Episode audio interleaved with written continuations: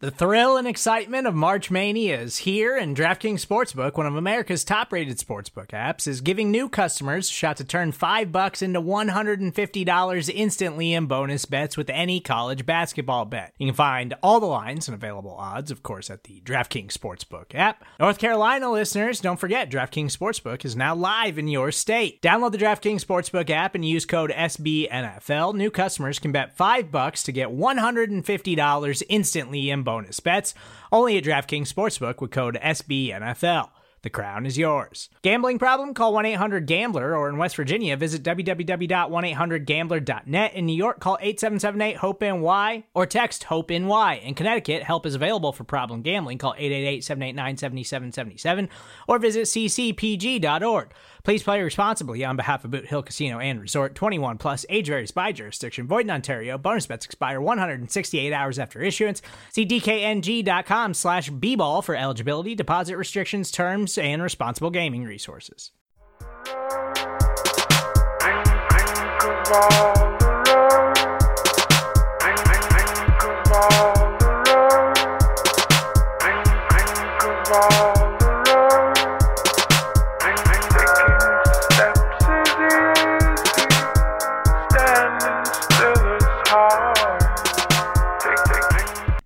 Welcome to the Orange is the New Black podcast. I am your host, Ace Boogie. I'm flying solo today. My co-host Zim is going to be out, so we are going to be talking about any and everything about Bengals topics, especially after a huge day of Bengals news. Uh, starting off with, we're going to talk about Mike Daniels. We're going to talk about the Trey Wayne situation, and we're also going to talk about Jonah Williams. So first, let's talk about the Mike Daniels situation. Now, it's funny because me and Zim on our last podcast, I have to give Zim the credit. He talked about, you know, the possibility of going out and signing another defensive tackle, being that Ronell Wren wasn't there, Josh Tupo opted out. He pretty much pressed that there was a big urgency that in a big void that needed to be filled. That was rather important, right? And he was right. And one of the guys that we ironically talked about was Mike Daniels. We kind of talked at length about it. Uh, I at first didn't know if Mike Daniels would be interested given the circumstances, but I said that, you know, there would be a chance that Mike Daniels could be the guy uh, to come over more so than I believe we were talking about at the time, Marcel Darius, right? Uh, so um, it looks like we were ahead of the curve, and it looks like now it is finally official that Mike Daniels is signing in Cincinnati. Uh, he's going to get a one-year, two point seven million dollars deal, according to uh, our good friend uh, on Twitter. It seems that Andre Perota says that it has to be an incentive-laden deal. So it seems that there's going to be a bunch of benchmarks and stuff that he has to meet.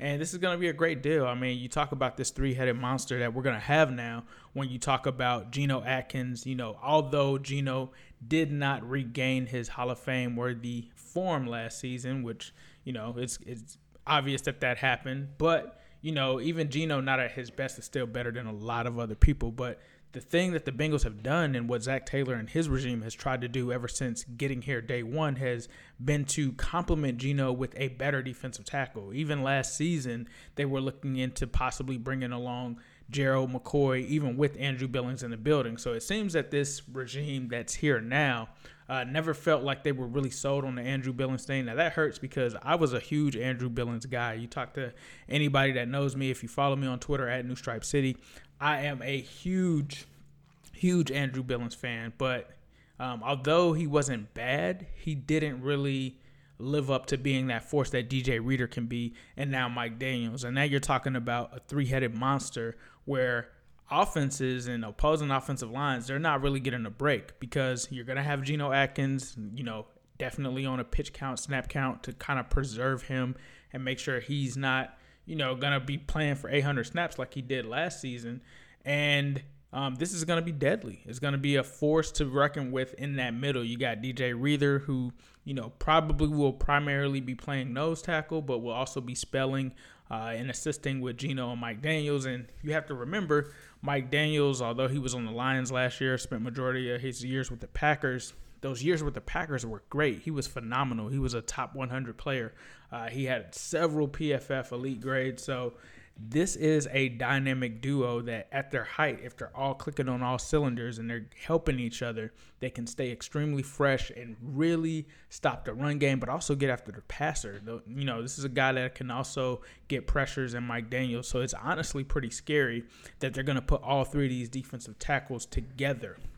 So from that standpoint, it will be exciting to watch, because I know most of you, like me, have always hated to see that the Bengals struggle against the run. You know, it's it's been a tradition. It seems like for a while, even when Mike Zimmer was here, you can point to that Chargers playoff game where we just let Danny Woodhead and, you know, Ronnie Brown, those guys run wild on us. So from that standpoint, it's good to see that they're making this a priority. You know, we see differences in the regimes from Marvin Lewis transitioning into Zach Taylor.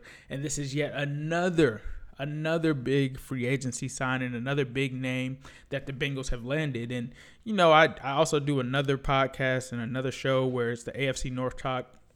And we essentially kind of talked about it. And, you know, a guy over there, my my man Quincy, Uh, who represents the Browns, was upset because he felt like if anyone's going to sign Mike Daniels, it should have been the Browns. Well, the Bengals, even though uh, it wasn't a dire need, like it wasn't as bad as the Browns situation that they're going to in terms of their defensive interior, it was a move that we needed to make, and we were aggressive enough to hop on this guy and jump on it and get it done. Now, it took a while. It was actually reported, you know, essentially days ago, that it was likely that he was going to sign. So there were a lot of weird things going on. You know, from what I have seen, I haven't researched this most uh, for the most part, but from what I've seen, it seems that there were kind of restrictions on tryouts and stuff like that. Now, the N F L just yesterday, uh, which would have been Tuesday, lifted that restriction. So it seems that that may have played a factor. And it also seemed that the Bengals had to actually create a roster space there uh, by cutting a dif- defensive tackle that was one of those undrafted uh, free agents, so college free agents. So they did that, and now we have Mike Daniels. So you're looking at essentially your three-headed monster that's going to be in the defensive tackle room. Uh, so what does that mean for the rest of the team? I think that it really puts, uh, you know, Lou Anarumo in a good position in terms of his defense. He's able to get there and put his touches on this defense, which I'm in the minority. I'm a Lou Anarumo guy. I like some of the things that he did. Was he amazing? Was he Mike Zimmer? No, but I, I did like some of the things that he did in terms of the five two and, you know, focusing on certain players, moving on from certain players like Preston Brown and stuff like that, who's been cut I don't know how many times uh, since then, but he isn't afraid to remodel this room in his vision. And now we have a stronger defensive line, because you also have to account for D J Reader, Andrew Billings, I mean, not Andrew Billings, Geno Atkins, Carlos Dunlap, and all of these guys feeding off of each other. This is going to be a deep, strong room. This is going to be a great room to see. And this is going to be obviously Geno's best Uh, supporting cast that he's been around when it comes to the interior. So I think that I'm really excited to see what will happen, because everyone knows teams always double Geno. You know, he's always the focal point of the Bengals defense whenever opposing teams, even last year, right? Whenever opposing teams go against us and they turn on the film, and those offenses are looking for those people that have to be targeted and accounted for Uh, on the field, Geno Atkins is number one, and probably Carlos Dunlap is one A. They're both right there. So it's going to be interesting to see how this plays out. But Mike Daniels, welcome to the Bengals. So next, we're going to talk about the dreaded news that spread uh, yesterday morning, and that is about Trey Waynes. Now, Trey Waynes suffered a pec injury. We're assuming that it was maybe on Monday in practice. You know, there were some details given out by Zach Taylor. Uh, but the first detail and the first thing that people have been talking about is the fact that uh, the severity of the, the pectoral injury. And it was initially reported that he would be back within two months. And I'm not saying that that's not possible, uh, but I think that I kind of tread lightly when it comes to initial news for uh, return timelines for injuries where they don't have all the information. Now, he did get a first opinion, and the first opinion is that he could be back in two months, uh, but he is waiting it out to get a second opinion. And generally, I mean, I don't doubt these guys are blame them for going and getting second opinions, but generally, like, the consensus from what I've seen is usually when they get that second opinion, it usually confirms what the first opinion was. Now, I'm not a doctor or anything like that, but, you know, this is a injury that we have seen before. We saw it with William Jackson the third, and in his rookie year, he injured his pec around August third of twenty sixteen and ended up being shut down. So, like, at first, Marvin Lewis said that he'd be back. You know, a month later, he's going on I R. Um, now, the, the twist to that is that he could have returned, or, you know, they were, they claimed that he could have returned, but they decided to go with Cedric Pierman instead. Now, I think the basis behind that is they knew that William Jackson was a first-round corner. They had plenty of depth behind him. You know, with the pick, with a first-round pick, there's no reason to bring him back and risk further aggravation or injury. And one thing and one parallel that I think that this compares to, and I think that you have to think about that side of it in this situation, is when Michael Jordan, I think he was, you know, a younger Michael Jordan, he was clearly the best player in the league, right? And he had an issue, I believe, I can't remember the exact injury, but I think it was like a lower leg injury or something like that. And he came back, right? And the Bulls at this point, uh, you know, Michael Jordan wanted to be a winner and stuff like that. He wanted to make the playoffs. Uh, the Bulls upper management felt like, number one, it was too much of a risk to play him uh, more. And it was too much of a risk to worry about him, you know, furthering the injury that he had already had. And I think if you have watched, like, the special and document the documentary, they kind of showed both sides of the coin. And so they showed the owner, and, you know, the owner, Michael Jordan, was like, hey, there's only a ten percent chance that I can, you know, re-injure myself. And the owner was like, well, ten percent is just too much for me, especially with how valuable you are as a player. You know, exposing you to that risk again to further an injury or make it worse, it's just not worth the benefit of it.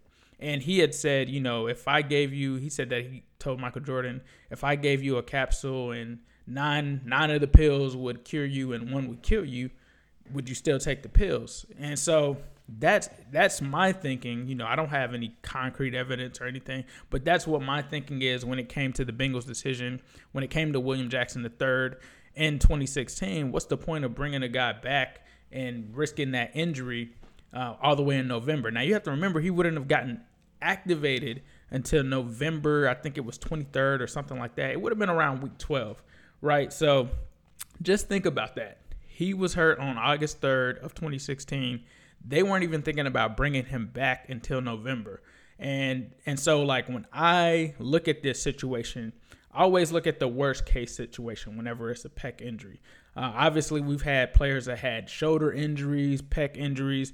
I mean, they're near the same area. I, I don't know, you know, the specifics in terms of the rehab between them, but this isn't the first time we've dealt with pec injuries. You know, Billy Price hurt his, and even though he was able to come back, he still stated, you know, the next season that he wasn't one hundred percent, and he's finally getting to be one hundred percent now. So it could be a nagging injury. It's also an injury, I think, that varies by position, because I think where people are getting the whole two-month thing from, uh, whether it's from Trey Wayne's peoples or not, is I think that they're comparing it to J J. Watt, who J J. Watt last year during the season sustained a pec injury and was able to get back within two months. Now, I think Uh, his situation, I'm not sure if I'm if I'm mistaken or not. I think he was injured in October and came back uh, somewhere between December or something like that. So he was able to do it. Uh, but there are other situations when you look around the league, when you look at the William Jackson situation. There's also another guy uh, for the forty-niners, a, a cornerback recently, that literally just had his uh, pec torn uh, a week before Uh, what happened with Trey Wayne's. And so when you look at that guy and you look at the comments that uh, John Lynch has made about the injury itself, you know, it, it's totally different, because this was a guy that they've already declared out for the season. Uh, he, like, John Lynch essentially said that they, he can't see them holding a spot for, you know, an injury where a guy's going to be back in December. And he said that he felt like it's a four to six month recovery injury. Now, it all depends on the grade of the tear. I'm I'm not a doctor. I'm not going to put my Twitter doctor glasses on and stuff like that, but I always go with the worst case scenario. So for me, when I'm looking at this Trey Wayne situation, I think that it's too early for them to say it's two months. And Zach Taylor kind of backed that up because uh, that same day that that report came out, he was interviewed and he said that it's too early to tell. Like, we're not going to commit one way or another. We're not going to go out there and say that he is going to return and stuff like that because it's too early to know. You know, you don't know what the grade of the tear is. You don't know if it's, you know, super deep or if it, he just nicked it or whatever you want to call it. It's too early to tell. And there's other variables at play as well, because you also talk about there could be setbacks that happen during rehab and stuff like that. Like, everybody's case to me is different. So I always go into it thinking worst possible scenario. Worst possible scenario to me is that he's going to miss the season. So I'm already going into it expecting that. Uh, but you are feel feel free to have your own opinion. If you feel like he's going to be back within a couple of weeks, that's what it is. I just always look at these things with the worst case scenario, because if you would have went with that scenario uh, per se of what they said with A J Green last year, then you would have had egg on your face because he didn't even end up playing the whole season. And it may be a situation where Trey Wayne's may be healthy, right? But if you already shelled out fifteen million dollars to him uh, for this year, and you paid him forty-two million dollars over three years, I personally wouldn't, like, I could understand them not letting him play later and just redshirting this season and just, you know, seeing where things go next season with a fully one hundred percent healthy Trey Waynes. But I also understand that some people feel like, hey, let's not waste fifteen million dollars. We paid fifteen million dollars for this year. You have to give us some kind of effort, some kind of games. You're not just going to sit back and collect the check. I see both sides of that. For me, being that this is a three-year deal, being that this was a tremendous investment, I'm thinking like the Chicago Bulls owner, what he told Michael Jordan. Because just imagine now, I'm, I don't know if you can have a, you know, career-threatening or life-altering or skill-altering um, issue that will happen from a pec injury. But, you know, from that standpoint, You're, you're a cornerback. It could be somewhat different. You could be jamming these receivers at the line. You know, I used to play corner myself. Um, it's totally different than playing on the defensive line. So I could see why an injury like that could be severe. I mean, you got to tackle guys. You got to do all of this. Like, that's a lot of wear and tear in that area uh, for me per se. But I get both sides. And, you know, some people are going to say, does this mean that the Bengals shouldn't dip out in the free agency? Because you probably heard a lot of people saying, oh, this is Antonio Bryant all over again. This is not Antonio Bryant, and and here's why. The reason this is not Antonio Bryant is because Antonio Bryant, the Bengals ended up signing him to a deal before doing a thorough check on his knee. Antonio Bryant was already injured when the Bengals signed him to that deal. This is not that case. Trey Waynes was not injured. You know, there was a, a dispute in the offseason on – Uh, the contract being signed and the timing and stuff like that. And the Bengals weren't going to give him um, that contract and sign on the dotted line until they were able to get their doctor's hands on him and actually examine him because of situations like Antonio Bryant. So uh, obviously he was able to pass the physical uh, and get his deal signed. So it seems from, from my standpoint, I mean, I'm not a contract guy either. I'm not going to say that I know this. I'm, I'm not in the Bengals financial wing. Uh, but it seems that from what I saw on Spotrac, that that fifteen million dollars is guaranteed as soon as he's signed. So I'm assuming that he's going to have that fifteen million dollars for this year. Now, some people are going to say it's an Antonio Bryant situation. It's not. Um, hopefully, it's it's not something that keeps the Bengals from doing this next season, because I think we've enjoyed it. And I think, you know, them signing Mike Daniels shows that, you know, this was just a freak thing. You know, injuries happen. Uh, and like I said, if he's back week six or after the bye, then I would love that, you know. But if not, then I'm not getting my hopes up for that. But I think the other thing and the other side of the coin of this is that it now opens a door of evaluation for William Jackson the third. It seems to me that William Jackson the third, just from the outside looking in, from what I'm hearing, uh, it seems like he's in the doghouse. Whenever you hear Lou Anarumo or people talk about him, they talk about how much they need to see in terms of consistency and stuff like that from William Jackson the third. And I mean, rightfully so. He did not have the greatest season last year. He really had one of his worst seasons, uh, according to P F F. So, but I think that this opens the door for him. I mean, he's in a contract year. This is a guy who I think is better than Trey Waynes. I, I don't care what the P F F numbers say. I think he's better than Trey Waynes. And I think that he is a guy that is going to have to step it up this season. And not only does it open the door for him, it also opens it up for Darius Phillips. And, you know, you, you talk about P F F scores. He was amazing last year. Uh, now, it wasn't limited time, but he had four interceptions. You know, he was great in coverage. He was a guy that a lot of people saw flash last season. And, you know, this presents an opportunity for him. And I think most people are comfortable with throwing Darius Phillips out there because uh, you look at that cornerback room, you talk about William Jackson the third on one side, Darius Phillips on another, and then you have Mackenzie Alexander in the slot. That's more than formidable. That's more than enough to get by if they need to in a pinch. That's a lot more solid than some other teams can say. Now, there is the case that, you know, we have not seen full Darius Phillips. And an example of that is I just talked about William Jackson. William Jackson the third looked amazing, you know, for two, two and a half seasons, and then he had the bad season last season. So there is a case that when he gets in there, and another case would be Drake Kirkpatrick. Think about when he first came in with all those pick sixes, and then once he actually got starter snaps, you know, it wasn't it wasn't exactly the same. Uh, so I would proceed with caution with that, but I am looking forward to it. Like, just as a fan, I would I wanted to see Darius Phillips get his shot, so I, I'm more than comfortable with him being out there. And then you also talk about some of the other guys that they have brought in in that corner room. You talk about Winston Rose. You talk about LaShawn Sims. Now, I'm I'm wondering about LaShawn Sims because I have a, a buddy of mine that is in the front office for the Titans. Uh, he's in a coaching kind of role um, slash front office, and he didn't have the best things to say about LaShawn Sims. But I've heard some people say that LaShawn Sims is pretty good. So I've I've seen things happen where he's played good. So I'm not going to say that I'm going to put a whole bunch of stock into him because when I reached out to my buddy and was like, hey, we just signed LaShawn Sims, he sent me back, L O L, good luck with that, bruh. So I hope, obviously I don't want anything bad, and I hope the best for LaShawn Sims, and I hope that he comes and he balls out. Like, I mean, of course I want that. Uh, but I'm proceeding with caution. I'm I'm cautiously optimistic about LaShawn Sims, uh, but hopefully he can come in too. And, you know, if you have those guys there, that is a solid making. And then you also talk about some of those other guys in the cornerback room. I mean, they spent a lot of money and investment and time in uh, making this up. Now, most people probably wondered, you know, um, were they going to try to bring former guys back and stuff like that?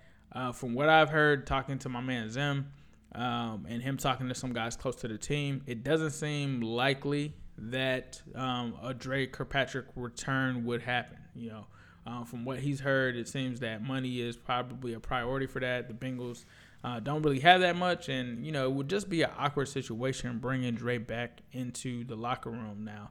I personally at first thought it would be a no-brainer because you talk about him still living in Cincinnati, you know, them having a need potentially for somebody that's familiar with the system.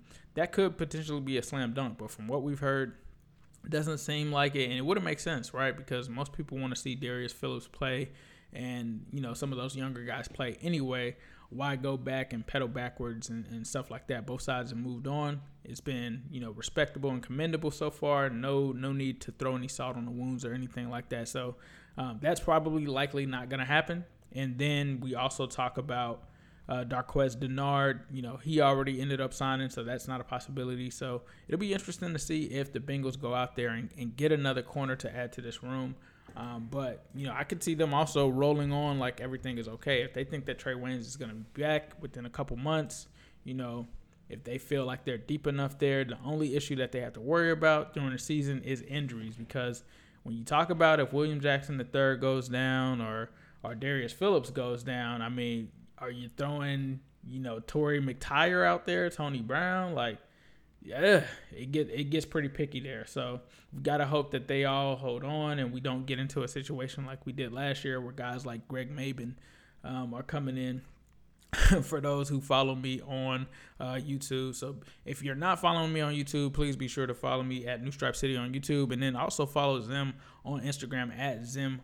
Uh, underscore Hude, and then he's also on Twitter at Zim Hude. Uh, I'm on Twitter at New Stripe City. Would love to hear you guys' feedback. I always like putting points and stuff out there, um, and then I get people in the mentions, but it's all good. Like I, I like that. I like that. So um, make sure that you hit us up there. But the other thing that I want to talk about is Jonah Williams. Like, there's been a lot of people talking about Jonah Williams because obviously he was a first-round draft pick of last year. He's coming back this year. And, you know, he's got a big – he's got kind of big shoes to handle. Like, the Bengals' left tackle position has just been an enigma these past, like, three to four years. It just it just really hasn't been the same since Andrew Whitworth left. And we haven't seen the consistency and stuff like that from the position since then. And I'm not saying that Jonah Williams is going to be uh, Andre or Andrew Whitworth, but he just has to come in and embody and protect Joe Burrow. And I think that he's going to do it. It looks like he is in excellent shape. He's, you know, massive and stuff like that. So it's going to be interesting to see how he can anchor that position. But I think that he's key to uh, the Bengals being successful in this season. You know, he's he's protecting the merchandise. You know, don't touch the merchandise, as the great Jay Gruden would say. And that's what it, what's going to happen when it comes to uh, Joe Burrow. You know, I did on my other podcast, the A F C North Talk, we talked about ranking the edge rushers in this division and the defensive tackles. When you look around and you you take the the Bengals glasses off and you look around this division, it is stacked with great defensive linemen. I mean, I hate Pittsburgh just like you do, but man, that Pittsburgh D-line is not playing. It's not playing. When you got T J Watt, Bud Dupree, uh, you also talk about their interior guys. You know, they are are stacked at that position. And so in order to keep those guys away from Joe Burrow, in order for us to have success in the division, you've got to be solid up front. You look at the Ravens. The Ravens, even though they don't have the edge rushers that really scare you, they probably had, a, like, I think we all agreed that they had the worst edge rushers in the division. But you also have to remember they also have Calais Campbell, Brandon Williams, Derek Wolfe. I mean, you know, and Matt Judon isn't a slouch. Like, he's solid. He's solid. He had, you know, nine sacks last year. Um, so these are guys that you're going to have to keep up off of them. And then you talk about Myles Garrett.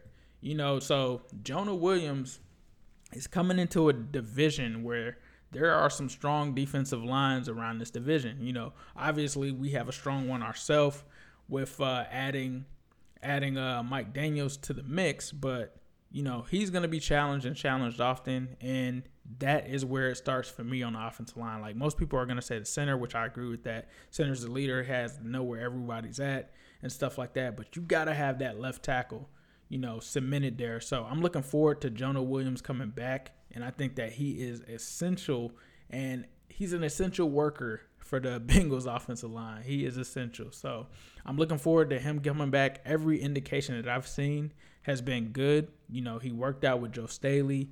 He's essentially transformed his body into more muscle and stuff like that. So I'm excited to see what Jonah Williams is going to do, because I think there was a uh, – a documentary or something like our show with Belichick and Nick Saban. And I think, if I'm not mistaken, Belichick asked Saban, you know, who's the most talented player that you had? And everybody knows that Alabama is a pro factory. And he said Jonah Williams.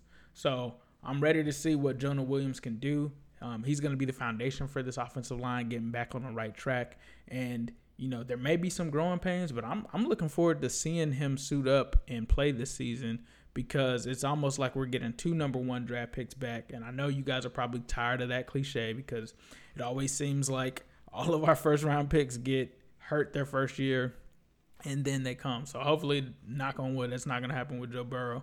Um, but, you know, I'm really looking forward to him playing, and I think that he's going to have a huge impact. I think he affects wins. I think he affects anything.